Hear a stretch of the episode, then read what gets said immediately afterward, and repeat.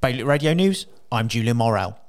Building taller buildings, removing parking space requirements, and cutting red tape around the development of listed buildings among the ways the Jersey Alliance Party are proposing to alleviate the island's housing struggles. The ideas are contained in one of two policy papers released by the party today.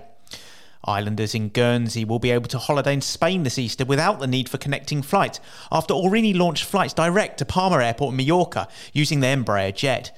The flights in April are the latest addition to Aurigny's destinations, giving people the choice of a week or a fortnight's break over the holiday period. A man who said he didn't know the knuckle duster he carried into Jersey's St James wine bar was an offensive weapon has been fined £1,000 in the magistrates' court.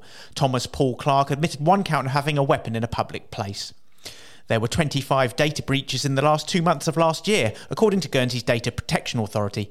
Eight incidents were reported in the health sector and four in finance. More on all these stories, visit bailiwickexpress.com. Today's weather sunny periods with a few cloudy spells, a top temperature of 5 degrees. Bailiwick Radio News.